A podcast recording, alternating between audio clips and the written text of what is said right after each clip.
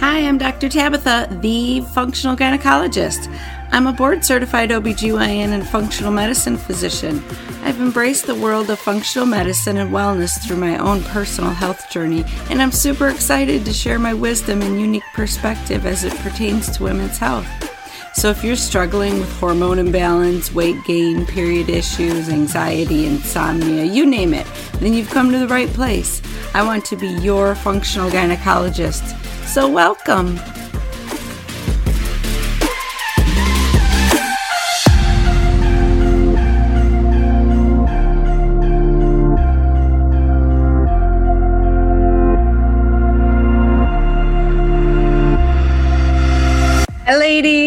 Welcome back. Thank you for tuning in every week. This just fills my heart that I can help you guys figure out what the heck's going on in your bodies and what you can do about it. Because if we can empower ourselves and each other, we can actually change our health and change our society. That is my huge goal is for women to reclaim their health, like take back control. And that looks like seeking alternative answers that you're not getting from your regular doctors a lot of the time. So, you know, getting educated, doing listening to podcasts, reading books and just keep asking why, why, why. That is how you're going to make that headway. So I'm really excited for today's guest because we are talking about something that we don't talk a lot about. And you know, a lot of women come to me because of typical hormone imbalance symptoms or thyroid issues, um, that type of thing. And for the majority of women, we have major breakthroughs. We heal their gut, we get your liver functioning better, and we get your thyroid balanced, and your sex hormones come on into balance. And then there's a few of you that you're struggling, you know, three, four months into this journey and you're barely making headway. And the question, you know, what, what I often see, which breaks my heart, is that your primary care doctor will say, well, you're just you're cheating on your diet or you're not exercising enough or you must not be telling the truth is essentially what's coming across and you know, I feel bad for those women because that is not probably what's going on. It's probably some deeper root cause issues that haven't been evaluated and addressed. And so, my guest today is going to talk about that stuff because for a few of you out there, this might be the missing piece of the puzzle of what's really going on, on at a deeper level. So, you know, mold particularly Lyme disease, these things are not evaluated because they're not easy to evaluate. She's going to talk about that. She's going to talk about the the limitations with testing, especially with conventional medicine, and the limitations with understanding, interpreting, and treating. So, I would not recommend that you just go to any old doctor and expect them to know how to um, treat you for these types of situations. So, this is a really interesting episode. It might not pertain to you, but you might not know. You might listen and go, oh my gosh, that makes so much sense. Like, um, women with infertility who have premature ovarian insufficiency or failure, premature menopause, um, chronic autoimmune thyroid stuff that just doesn't get any better, rheumatoid arthritis symptoms with a negative RH factor, all kinds of confusing pictures where your doctor, you know, scratches their head and doesn't really um, give you an answer. This woman might have your answer. So I hope that you'll listen all the way through. I would love for you to share this episode with all the women in your life, especially if you have someone in mind that you're thinking, oh my gosh, this kind of sounds like my friend so and so or my sister or whatever. Like, please share this episode with them. They need to hear this information. We need to support each other as women and really just get rid of that competitive mentality or that judgmental mentality like she's better than me i don't want to help her out like we are all in this together and we need to lift each other up so please share with everybody and if you're getting anything from this it would just mean the world to me if you would hit the subscribe button leave me a review because that tells iTunes that you want to hear more of this information. And that's the only way to really make a shift in the system is for us to say what's important to us and make that known. So thank you so much. Let me sing Dr. Diane's praises because she's just so awesome. All right. As a survivor of mold illness, Lyme disease, and chronic IBS symptoms or irritable bowel, Dr. Diane Mueller is passionate about helping others restore their health and passion for life. Just like many of her patients, Dr. Diane struggled with chronic fatigue, extreme digestive dysfunction, and chronic pain for many years with conventional medicine only offering mildly palliative treatments. Dr. Diane's journey to heal herself led her to complete two doctorate degrees in holistic healthcare. She's a doctorate degree in naturopathic medicine and a doctorate degree in acupuncture and oriental medicine.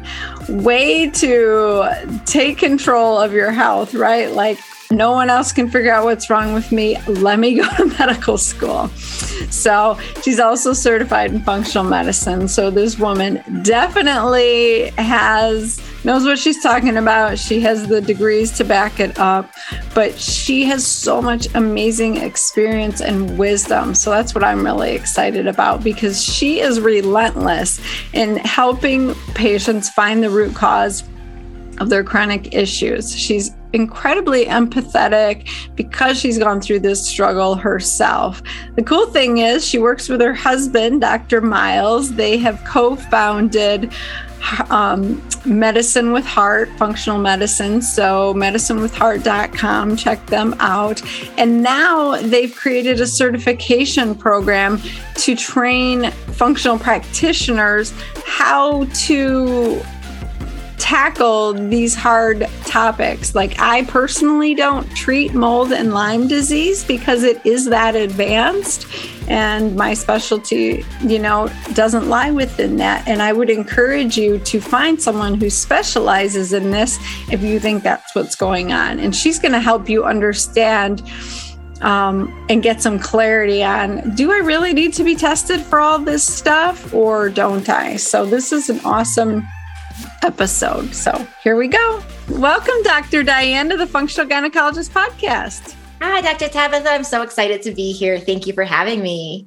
Yeah, I think this is such an important conversation because I see a lot of women who, you know, they've been searching for answers for many years, right? And they start working with a functional medicine practitioner and they get a few wins here and there, but they're not really making a full recovery. And I feel like you might be the missing piece for these women. So I'm excited to talk to you today. Yeah, absolutely. You know, I think this chronic epi- disease epidemic is such a serious thing. And there's so many root causes that are just not being talked about in medicine yet. And people are being told, you know, that they're either fine or they have to live with their symptoms. And it's not true. They just haven't found the, the root answers and the root causes yet. Yeah. So, how did you find the root causes? Because I know that you were sick. You, I would love for you to share your story with my listeners of how did you go on this path and how did you figure all this out? Yeah, yeah, happy to. I think, you know, it's so common. So many of us end up in this profession when we have our own stories and and struggles and for me it started i actually started with just just some chronic digestive issues when i was really young. It was pretty severe chronic constipation. I remember even in high school having times where i would go like sometimes even like 10 days without a bowel movement. And obviously that like comes with a lot of distension and pain and that sort of thing. And and that was a huge part of what got me into medical school was because I was really, you know, struggling and I was just given the classic IBS label because none of the tests came out and said anything. So that really got me into holistic medical school, really looking to find out, okay, what are other ways of looking at the body and what are other, you know, answers that could be out there. And then when I was in school, I started getting really, really crazy symptoms like pain so bad in my legs that sometimes it would feel like my legs were being sawed off. I would have these crazy depersonalization events where I would leave my house and I was, I was so chronically fatigued and had so much chronic uh, fibromyalgia at the time that I wasn't walking much, but I would do these five minute walks around the block. And sometimes I would get about a block away from my house. And it was like my brain would almost dissociate from my body. And I would have these like am- amnesic type of episodes where I would forget where I lived, you know, and it would be like 30 seconds would be really scary. And then all of a sudden something would shift and I would be like sort of normal in my head again. So I started having like some, you know, some really crazy things like that. But again, like all lab tests were pretty normal. And it was just kind of written off as medical school disease syndrome because, you know, the, these programs we're in are so intense. And it wasn't until I got out of school and so many of my colleagues, when I had talked to them six months later, were getting so much better from their fatigue. And at that point in time, I was actually considering like, do I need to basically move to a deserted island and live out my days? Because my symptoms were so bad. I, I thought, surely I must be dying. And so when I talked to my colleagues and knew that they were getting better and I was on the path to what I thought was death, mm. uh, that's when I really decided like there's something else going here, going on here, and started doing more investigative research, and that really is what you know helped me find Lyme disease and, and mold illness and um, several other parasites and gastrointestinal things. So it's one of those you know things where it's like once I started doing lab tests that were outside of the normal and outside of the box, even though all of those were negative, once I started doing these other type of lab tests everything was positive. It was just like one positive finding after another. Wow. I think that's such an important point is just because you had labs done and they were normal doesn't mean you had the right labs done because there are so many new tests and capabilities out there that conventional medicine just has not adopted, you know, for reasons that's a whole nother podcast episode that we don't yeah. want to get into. But there is this whole world of advanced functional testing. So tell my listeners like what are the main tests that you did from the get-go? Yeah, so it's really really important to understand I think with this conversation of lab testing that the type of lab test, the lab company lab test is ordered from, even the practitioner that's interpreting the lab test all of these things have to go into account when it comes to truly getting good information. So, like mm-hmm. Lyme disease, the classic Lyme test that's standardly ordered is called the ELISA. And there's actually some studies that are showing that this standard test has a 66% chance of a false negative. Mm-hmm. And so when we're doing tests, and, and a lot of people, you know, I just want to be clear that when we're talking about this for your listeners, that I'm not just, you know, want to name off like go get Lyme tested, for example, because if we do that and you have Lyme and you're just doing the standard test, there's a 66% chance that if you're positive, it's going to show negative.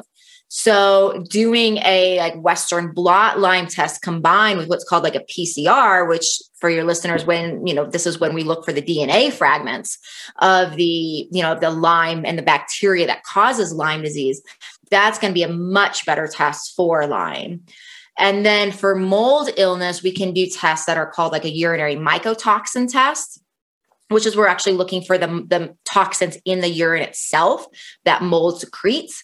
Mold is really, really common, you guys. Um, about 24% of people have a genetic anomaly where when they breathe in mold, their immune system, due to their genes, can't recognize that that toxin exists and therefore can't eliminate it from their body and mold can cause a ton of hormonal problems and so when it comes to mold testing, looking for those toxins are really important. And sometimes that is always that's not always enough to tell for sure if mold is ill. So you can do blood tests called an HLA-DR, which will look for those mold genetics, and also something called a TGF, which is transforming or transcription growth factor beta 1. So it's a TGF beta 1. And that combined with the HLA are done in the blood the urinary mycotoxins obviously done in the urine and then we can use some of those blood markers and those urine mold toxin markers to look for that as well and so that is great information. And like you said, you don't want to just go out and ask your regular doctor for those tests because they'll look at you sideways, like, what are you talking about? Right.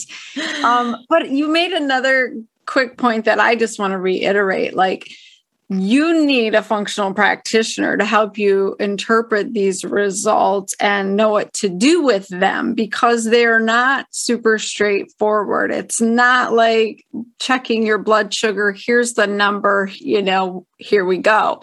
There's so much more involved. And so I think it's really important to work with someone like you or your husband, right? He's your partner. That's pretty awesome. Um, so I would love to like go through a scenario. So take me for example. I developed Hashimoto's at 17 and I went through medical school as well, super toxic, very malignant situation. And I came out on the other end just completely wiped out and exhausted. I had no stores of any vitamins or minerals left. My gut was a wreck, you know, IBS, running to the bathroom all the time. So, if I wanted to work with you, what would that look like? Yeah, I'm so glad you brought up that story because I think one of the most important things for people to wrap their brains around that is so different than the culture we live in is the connectivity of our body. So it's like Hashimoto's, IBS. And when we're talking about some of these disease processes, like one of the first things I think is to help people understand that the root causes, and I say that plural because in 12 years of practicing medicine, I've never seen it seen it singular. So I'm sure it could exist. I have yet to see it. Um, so generally it's going to be the root causes and it's and it's so connected, right? So we see that, for example, from like a Hashimoto's perspective, that somebody has to have a gene, right? As we know, in order to get Hashis, and that the gene has to be expressed. So it has to be turned on. Well, there's so many different things that can actually cause a gene, a, a disease promoting gene to turn on. And Lyme disease can do it, mold toxins can do it, other environmental toxins, ton of other infections.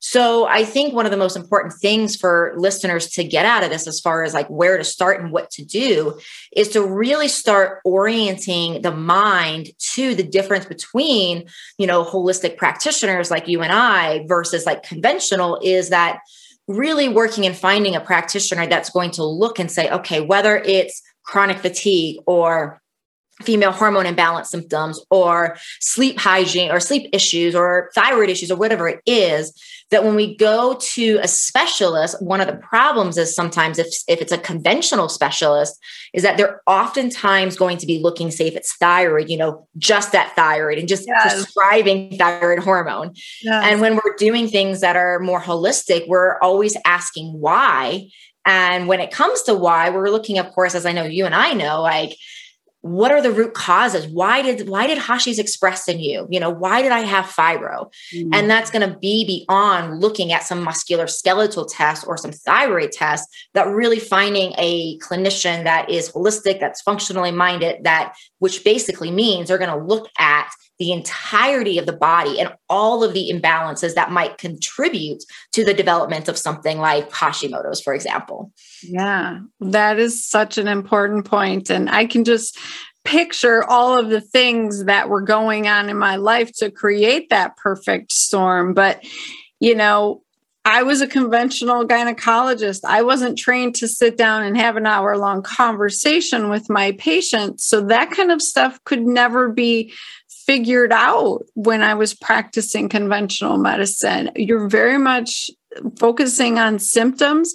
What what are your complaints? What do I have to stop your complaint? Not like, "Oh my gosh, what happened when you were a teenager to to activate this disease process and and what's contributed to it since then? And so you know i look back and i can pinpoint mold exposures and other toxins. My mercury i had a ton of mouth work done while i was pregnant as a teenager and stressed out to the max and you know getting fluoride treatments and swimming in a chlorine pool like all of these things. And it was only because going through functional training and understanding you need to look at the entire life of your patient and figure out what's going on in their timeline and what are these root causes like you mentioned that you can finally start to uncover because you can't even think of what test to order. There's a million tests that we could order. I mean, the testing is endless in functional medicine. Am I right? So, so true. I mean, people could go down all kinds of rabbit trails just trying to do it themselves. Like, oh, I'm going to do these five different stool tests and, you know, immune tests and everything else. So I love that you're like, let's figure this out and then decide what testing to order. Um, how long is the process usually for patients once you figure out what's going on? Like, if you wanted to reverse a problem like mine, are we talking three months, a year, two years? Yeah, I mean, I'm glad you're saying a problem like yours because already I think in your language it's illustrating the fact that the answer to this is going to depend upon the problem that we're dealing with, right? So, um, from a situation where we have a Hashimoto's and there's an autoimmune situation, as well as we have a gastrointestinal situation. And those two things are oftentimes so intimately related, you know, in research st- showing that GI problems and intestinal permeability, which is what uh, many listeners may know as leaky gut, there's research that's showing that we we pretty much have to have something that is happening causing leaky gut as a link to an autoimmune condition such as Hashimoto's, where our immune system's attacking our thyroid. So, in a situation like that, you know, one of the things that I think will make it shorter for somebody like you as far as treatment time is the fact that you already by having that IBS diagnosis, like it's very clear because we know in research that's related, right? So we know we have to do the gut work, and that gut work will not only help fix the gut and the symptoms there, since it's related to the autoimmune disease, it will trickle down to helping reverse those, you know, those autoimmune markers and that autoimmune attack and expression. So most commonly with those sorts of situations, I see six to 12 months as being how long it takes to to say heal and by heal what i'm looking for in that situation is from a hashi's perspective uh, autoimmune markers to return to normal for symptoms to be normalized. Sometimes i find that that means that people are totally off thyroid. Sometimes i do find that hey a little bit of bioidentical thyroid does tend to help but either way we want to see that the immune system is not in attack mode anymore that the immune system operating normal and the gut is healed and there's no more diarrhea the ibs is normal the gut's no more you know no longer inflamed. We can test for all of that of course. So 6 to 12 months is what i see with that with you know, other types of chronic situations, like say we're in a situation where it was something like mold illness or Lyme disease or other. Lyme disease is a chronic hidden bacteria that a lot of people don't realize is not just from tick bites, it's from mosquito bites and flea bites and all these different things. So if it is something that is um, more like an insect driven say load of bacteria when insects bite us they luckily for them, um, not so luckily for us, deliver everything that they carry. So we can get bitten by, you know, a tick and get, or a mosquito or a flea or, or whatever, and like get the entire bolus of everything that they have in their bloodstream enters ours. So if it is something more from say Hashi's perspective, where it's like a microorganism that is a chronic, hidden, stealth microorganism that burrows inside of our body and gets inside of our cells and, and is trickier to get out. And if that's what has turned the gene for Hashi's on, and it's not say more simple like just a leaky gut situation or, or mostly a leaky gut situation then we're probably looking at more like a one to two years of treatment time so it really that's you know that's what's kind of cool about functional medicine is that it is so individualized that we can speak largely in these numbers for expectation reasons, but then we get into and we actually get into the why. And after we get some of that lab work back, then it's a lot easier to sit down with our patients and say, hey, this is what you can expect as far as treatment length and, and treatment time, because it really is going to be dependent to people with Hashis and IBS, depending upon what their causes are, could have very different rows and paths of both what the treatment looks like as well as what the time to wellness looks like. Oh my gosh. I'm so glad you said that because that, that's the money right there is doctors treat someone with thyroid disease everybody's the same. They all get synthroid. It's all just like we need to replace your thyroid medicine that you're not making. When in reality, you have these root causes that need to be dealt with, and they could be completely different than your sister's thyroid issue or your friends, you know? So I just want women to understand that it does take time. You know, you didn't get to this point in your health overnight, and you're not going to return to amazing health overnight. So I know for myself, it was like a 20 year journey, but obviously I don't want it to take that long, right? Find somebody who knows what they're doing to get you going. Um, the other thing I that really hit me home with me was when you were talking about Lyme disease and how the bacteria burrows. Like I remember in medical school learning that the bacteria is in the shape of a spirochete. So it's like um, a screw or corkscrew, and it literally does screw into your tissues. It's not hanging out in your bloodstream, easily identifiable, and it goes up in your brain and causes neurological illness. And so often, I think that that is going on and we are not diagnosing it properly because like you said they're missing it 60% of the time because they're doing the wrong test. So i know for me i live in michigan we have deer ticks all over the place. I mean i have deer in my backyard and then my dogs go out and hang out with them. And you know my dog is being treated for a tick-borne anaplasmosis right now. So it's super common and I think that it's really overlooked. Wouldn't you agree?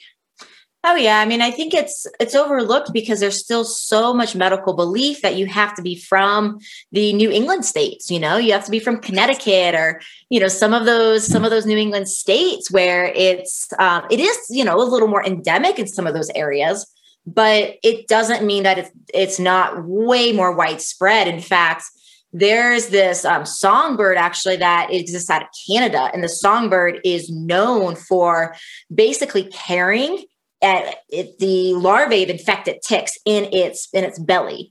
Mm. And essentially, what's you know kind of gross about this is as it flies over the world, it you know naturally like you know defecates onto the earth as it's flying, and in its poop essentially are those larvae of infected ticks. They get onto the earth, mm. they hatch and all of a sudden we have you know these ticks and so this is thought to be one of the ways that lyme disease is spreading are, are through these songbirds and it's um, you know it's just devastating i think to people because there's so much medical belief that it's just in the New England states and that we have to have that bullseye rash, you know, that rash right. that looks like a target lesion, which now we know in research is actually only there 25% of the time. So uh, I think that's why it's so commonly missed is there's still there hasn't been say update yet in the conventional model as far as when to look for it and how to look for it and you know some of the some of the unnor- you know unusual signs and symptoms like you know since i know a lot of your listeners are interested in hormone balance we one of the things we see with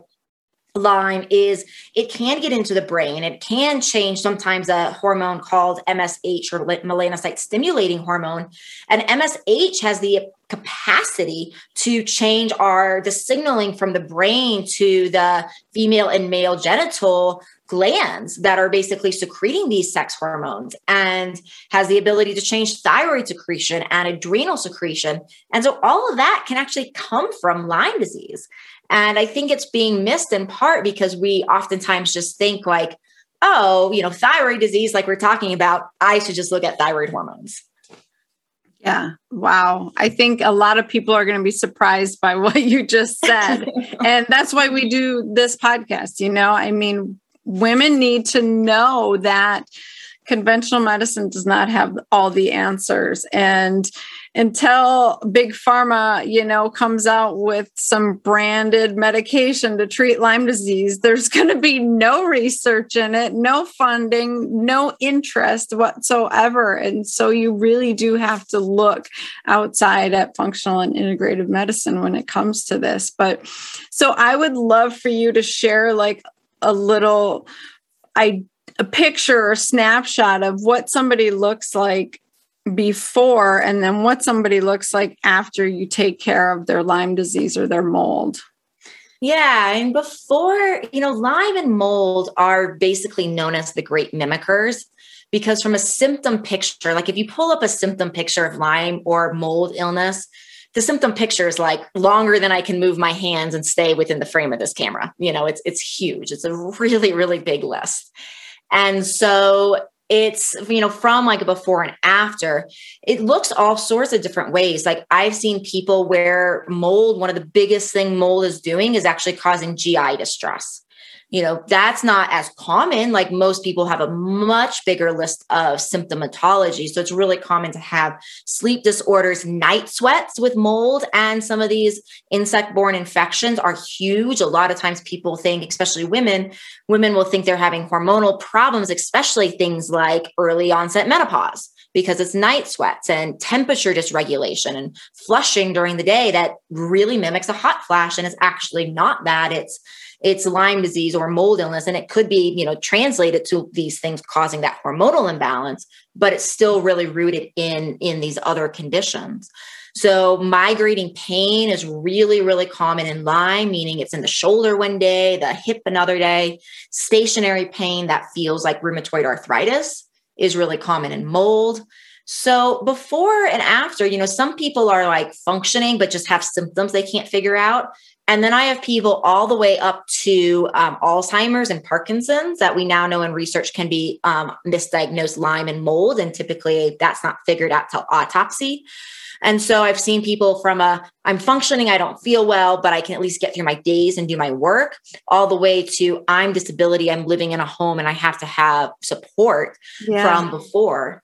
And after can look like everything's normal you know? Like after for me as well as you know so many of my clients is like i feel better in my 40s than i did in my 20s you know? And that's because of this great work but it only happens when we do all of these different you know root causes and we actually figure out the root. So even though we do think that lyme disease the bacteria that causes lyme may live inside of us kind of like chickenpox does for for the rest of our lives. It's still not 100% clear in research but it, it looks that way at this point. It's kind of the current working theory in research right now. And so even if that's the case even if we coexist with it just like we do with the with chickenpox just like with chickenpox most people don't have reactivation of chickenpox as shingles. Most people always are fine living and coexisting with chickenpox. And same thing with lyme. Like we may not be able to totally ever get rid of it but we can get it to a point where we basically don't have it because we have zero symptoms that are associated with it. Wow, that is so exciting to hear. You know, that you can come so far. You can come from being disabled, but I, I know I've seen it, and so many other practitioners just that's what they can provide. If you you hit on it, you do the comprehensive approach, and you're really tackling every area. Um, I think that's the really important piece of it. And so you explained that Lyme disease is more common than we realize, and why it's more rampant than we realize. What about mold? So I often hear people say, oh, well, you know, my house is new, or I don't smell any mold, or I don't see any mold. Can you just talk about mold exposure a little bit? Oh, man, I'm so glad you asked me this. It's a really important question. So, it's estimated that at least about half of the buildings in the United States are water damaged. And there's a few things to understand is that that smell of mold is basically it's a volatile organic compound. It's a VOC similar to what some paints have. But it's important to understand that not all molds will actually secrete that. So just because you don't smell that, all that really means is likely it's not a mold present that produces a VOC. It doesn't mean there's not a mold present. And so, another thing that's really important is to understand that these standard tests that happen, like when we buy or sell homes and somebody's coming around with their moisture meter and, you know, and doing these tests, these types of ways of scanning for mold are not very good. So, and there's a couple reasons for that. One, some molds don't need a chronic water source to grow. You know, some molds are, um, they can grow very, very quickly and they can be there and they don't have to have that sustained continual water source. Other molds do. The other thing to know is that oftentimes when these remediators or these inspectors are coming in, they're just taking air samples. Well, Stachybotrys, which is commonly known as black mold, is actually really, really dense and heavy. So it falls out of the air and lands on surfaces. So unless your inspector is doing air and a surface sample, you're going to miss the like the most predominant mold. And another thing to say there, because I know probably some listeners will go online and they're going to read something like, just stick a petri dish out and then you'll be able to test for mold. so the problem with the petri dish test is that we'll take it to the black mold examples. Black mold actually takes a while to grow. It does need a continued water source, oftentimes for three weeks before it's going to even grow. So usually it's some sort of slow leak or um, a big flood and just taking a really long time to dry something out. These are the types of things that typically will contribute to to black mold, just like a very very slow leak behind drywall or something where people don't even know it's happening. And with black mold, because it does take two to three weeks, what will tend to happen in like petri dish tests dish tests where you put a petri dish out and you're waiting for the mold to land in that petri dish well, there's some molds that can grow really quickly that are not actually biological problems, meaning they don't hurt human beings. Not all molds hurt human beings. So in this petri dish test, what tends to happen is you can get a very quick growth of some of these non-toxic molds, and then something like black mold won't have the space to grow because it takes a few weeks, or people don't live those these dishes out long enough. So that's also not a very good test. And then the other thing I've seen is that people that are really good inspectors, they will actually come and they'll drill a tiny little hole behind drywall, very, very tiny, and put a little device there where they can take samples behind the drywall. And I've seen situations where, like, I'm thinking of one patient in particular who we treated for mold. We had tested her house. Her house looked fine, and um, and she got she got a little better when we treated, but there was we were not making much progress. And when we treat mold and we don't make much progress, every time I've questioned if the test was accurate because we weren't making progress and we went and we did retests and more tests, I've never been wrong yet with, you know, yeah. it's like if we're not getting better with mold and we're doing treatment for it, you got to be having exposure for somewhere from somewhere. And this one patient, like she basically we had tested her house. Her house was fine. We went through treatment and nothing was really changing. So we actually, she was awesome. She had somebody actually come and like put a hole that's significant, not like a little pinpoint, like a significant hole in her drywall because we were just at like wit's end of like, this has to be somewhere. And it was like an entire room behind this drywall, like flooring to ceiling,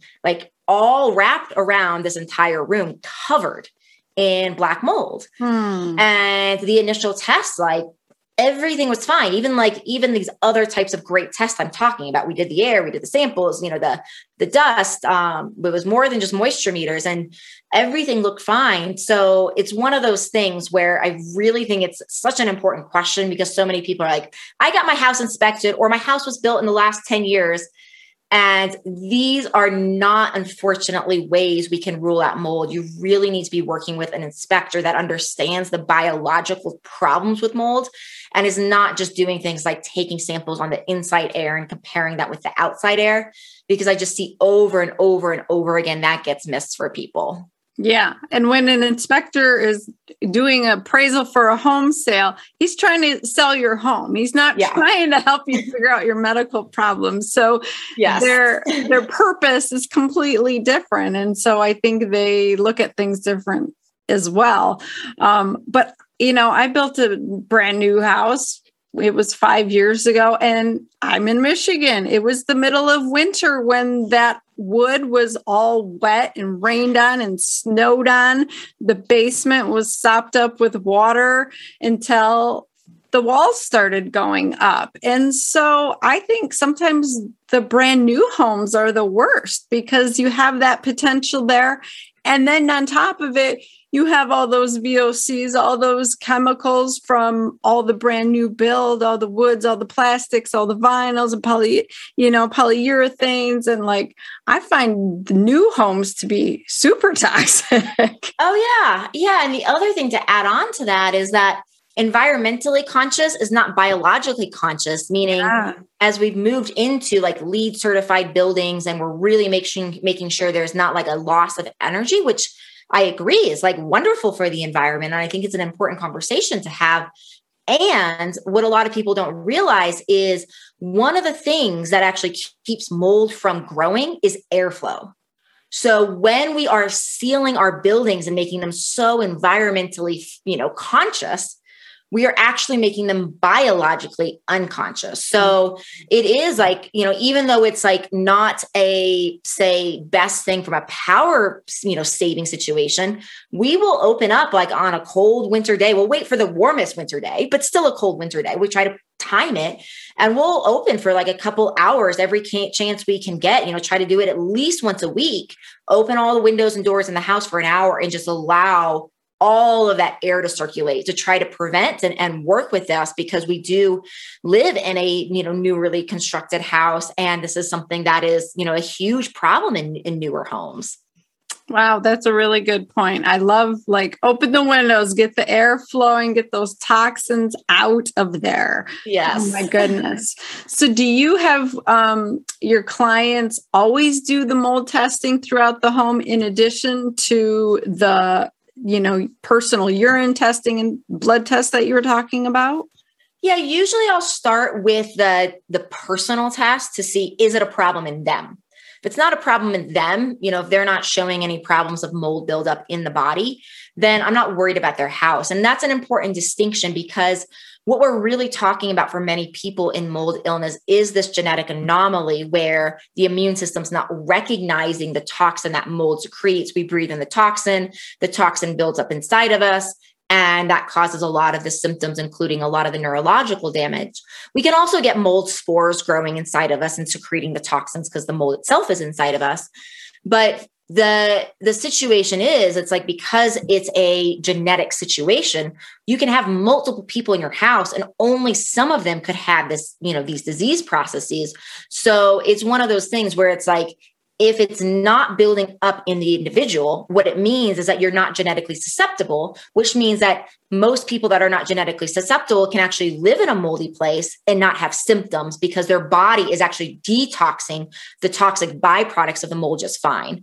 So, first, we tend to see is it built up in the body, you know, taking it one step at a time for people. So, we, you know, keep this as cost contained as possible. It's not building up in the body, then it's not really a problem if there's, you know, if it's in the home as long as they're not having, you know, the, if as long as they're detoxing, okay. So, mm-hmm. that's the point of testing the body first.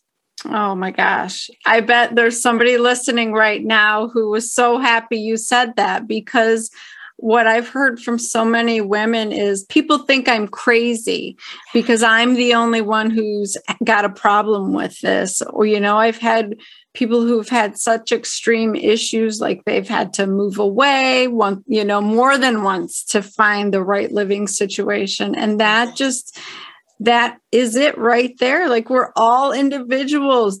all our genes are handling and detoxing things so uniquely from the person next to us. And we need to give each other some grace because I think that we're really judgmental on people with chronic disease. You know, you get the fibromyalgia label and people look at you different. The medical community treats you different. It's sad to say that, but it's so true. I see it all of the time. And, you know, is that why you wrote your book? Like, let's talk about your book. oh man, there's so many reasons I wrote that book. Tell my listeners what it's called. It's called Use Your Mind to Heal Your Mold and Lyme. And it's, I called it that, we named it that. It is a mind body approach to Lyme and mold illness and to the symptoms that are created from these disease processes.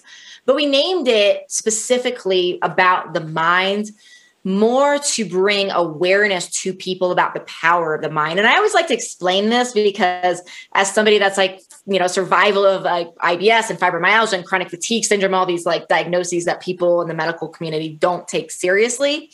I understand so well what it's like to be told, like, that's in your mind, or you're depressed, or like, here's an SSRI. Like, I was put on SSRIs, I was put on anti anxiolytics, you know, at one point because of this had to just be in my brain. Yeah. So I get all that. And so I really like to explain that the title, Use Your Mind to Heal Your Mold and Lyme, is in no way saying this is in your mind. In no way. Like, this is no way saying you're making it up that is completely not wrong. They're not accurate with what, what it's about. What it is saying is because of the neurological effects of the toxins from Lyme disease, from mold illness, what tends to happen for people is it actually can, can start to change their neurological output. And the neurological output, it can start to drive fight or flight. You know, and fight or flight is that like adrenaline type of feeling where maybe you're tired, but you're still wired because your nervous system's ramped up. And unfortunately, when the nervous system's in this fight or flight, it is not sending the signals to heal. And so use your mind is really about understanding that that it's it's we're not saying it's in the mind we're saying the mind is a powerful ally and your tool. And a tool that actually is free you know we have all of these things that, that, we need to do that, that cost money. And then we have like one of our most powerful powerful tools and it's free to use. And so the book is full of a lot of the you know physical things we do for these treatments the supplement protocols the lab testing all of those kind of things but it's also full of a bunch of the research and studies that have really shown what we can do from a like retraining the mind to be living with these diseases but being out of fight or flight and being more in the part of our nervous system that you know we know in, mer- in medicine as parasympathetic. It's sometimes called rest and digest but it's the part of the nervous system that really sends that signal to the rest of the body that says heal repair. Yeah and in using these techniques we're we're working to actually rewire the brain of to as we go through treatment to be sending the signal of healing instead of sending the signal of breakdown and um, you know and be revved up and basically not heal because that's not the signals we're sending Oh my gosh, that is so important right there. Like that is the missing piece for a lot of people is they never get out of that fight or flight mode and so their body continues this inflammatory cascade and all of the cytokines and interleukins and all that stuff that keeps you inflamed and breaking down when you really want to heal and restore. So yeah. that is awesome. I love that you do that with your clients and people can read your book and figure out how to do this, right? Oh yeah, absolutely. Absolutely. Yeah, it's definitely right. It's called Survivor's Guide. So we talk in there anything about um, how to get lab tested. I actually do have, I don't include the lab tests themselves in the book. I include a link to a web page, um, which I did purposely because as we know in medicine there's always like the next test. And i wanted the ability to update the book without having to go through fully releasing a new edit. So you'll see in the book that certain things I guide people to a web page that I continue to. I've, I've, already updated, you know, since the book was released in May because there's been a new test that's out on the market, and so I wanted to do that. So the book has um, some information in it, and then a couple things that are like go here because I can update this regularly as new stuff comes out. But then it, it goes through testing even beyond Lyme and mold, like other tests when you have these sorts of illnesses that you should be thinking about because like me it's like so many other things that are are common. Like i had multiple gastrointestinal infections. I had small intestinal bacteria overgrowth. I had heavy metals. I had chronic viral infections. So you know oftentimes it's like i said it's not um, root cause it's root causes.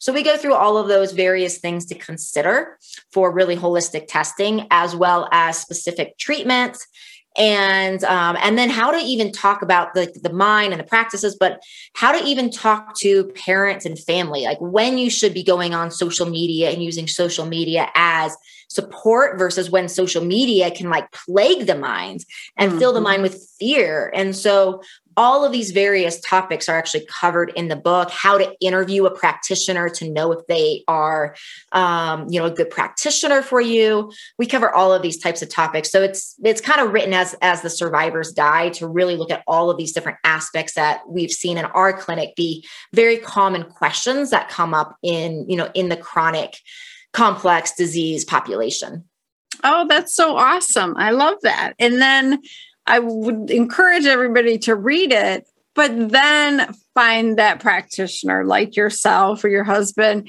um, because this is not an endeavor you can do on your own whatsoever. You know, I I want women to realize that they need a guide, they need someone to help them through that. But the book is a great starting point to really help you understand what the journey is going to look like and get control of that mind piece that you're talking about, because I think that is so essential. So, people can work with you all over the place. They don't have to live in Colorado, right? Yeah, yeah, we do work with people all over the country and even all over the world.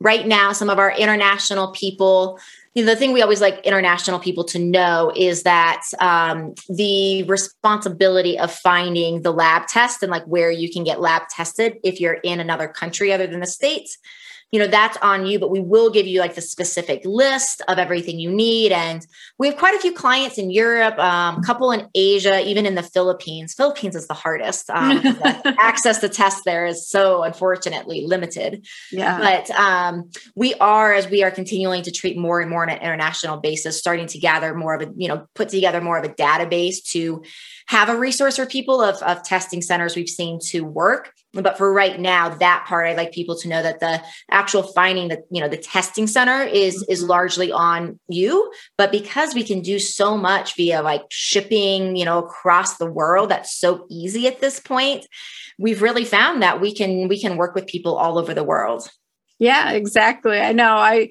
have patients in Australia, and it might take a while to get the test to them, but they get yes. it. Yes. That's awesome. So, where can my listeners find you and connect with you? Yeah. So, my clinic is called medicinewithheart.com.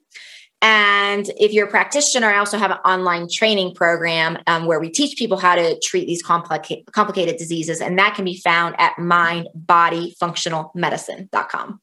That is so awesome that you went through all this. Now you're not only like healing other people, but you're training practitioners to have this, you know, complex thought process and go through and really figure out these root causes. I think that piece is missing still in some functional medicine training programs, you know. I mean, oh yeah. That's that's another important point for maybe some people to understand is not all functional medicine training is the same, right? Just like not all family practice residency programs are of the equal caliber across the country. It's the same for functional medicine, integrative medicine. It really is dependent on the certification body. So yes. if you feel like you're missing that piece, definitely connect with Dr. Diane. But as someone looking for help, like I would make sure they work with mold or Lyme on a regular basis. Wouldn't you say that's kind of important that they're not just dabbling in it once in a while? Yeah, I mean, if if this is what's going on with you, Lyme and mold, they're really they're so nuanced to treat, which is one of the reasons I'm glad you're you also brought up like read the book, find a practitioner that's going to help you because there are so many details around like treatment order and some of that is dependent upon the certain combination of you know you could have four out of you know six labs present and, and and findings another person could have a different four. And that unique combination is actually going to make a difference as far as treatment order and the way supplements are arranged. And it's just a very difficult thing to put into context of a book. So and that's why i do feel like you're absolutely right of working with somebody that knows these diseases you know inside and out and hasn't just read a book and decided they're going to start treating this because these things are pretty complicated. And if done in the wrong order, people can have start releasing toxins before their body's ready to do that. And that can actually pe- make people feel quite a bit worse. So mm-hmm. it is really important in this area to be working with somebody that, you know, is qualified and has studied these illnesses in, in great depth. Yeah, I would I can't agree more. Like I don't personally treat that stuff. I send it all on. So I love that I have you as a resource now. This is so good. So yeah. everybody needs to connect with you because everybody deserves to feel amazing and it's possible. Like I don't care how terrible you feel. Wouldn't you say?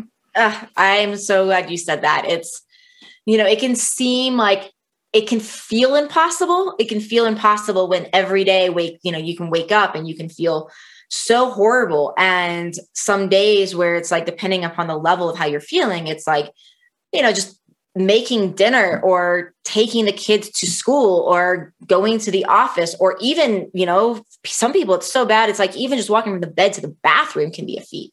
So it can seem impossible, but it's not impossible. The body just has the most amazing ability to heal.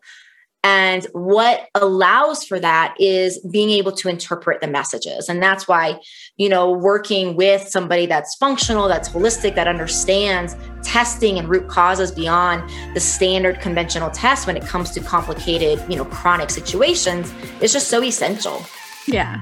Oh, I love it. Well, so good. Thank you so much for all your wisdom. This is awesome. And everybody needs to check you out. I'll have all the links in my show notes. So thank you.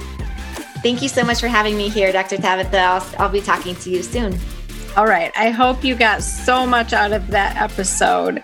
And I want you to take away one golden little nugget for the week that you can start incorporating and adding to what you've been doing. And for me, it was getting out of that sympathetic fight or flight mode that your nervous system is in. I think that we're in it so much that it starts to feel normal and it's not it's not a healthy place to be physically for our physiology because it's always in a catabolic breakdown destructive inflama- inflammation type mode as opposed to the parasympathetic restore digest repair mode of healing so I would really encourage you guys to get control of that brain of yours because the cool thing is we have the ability to shift out of sympathetic drive, even though it happens automatically. That's called the autonomic nervous system because it is um, something that happens without your awareness. Your body just does this. You do have the ability to override and shift out of it. So it's like a downshift on your car like if you got to go up a really big hill or something, you have the ability to shift downward, even though you have maybe an automatic transmission. So I would love for you to read Dr. Diane's book or focus on like what can I do to get control of my monkey mind and all the stress that I'm dealing with. And sometimes it's easy as doing guided meditations, breath work. I have so many good episodes on all of this stuff. So I hope you're listening to like all my episodes because they all tie into one another. And I just think that, you know, this is a journey, it's not a sprint. And so the more tools we can get in our toolbox, the better off that we are going to be to be able to handle all of this stuff. So if you are feeling at all like, I'm doing all the right things. The right things are I've changed my diet. I eat clean. I got rid of my inflammation. I'm not addicted to sugar anymore. My gut is healed.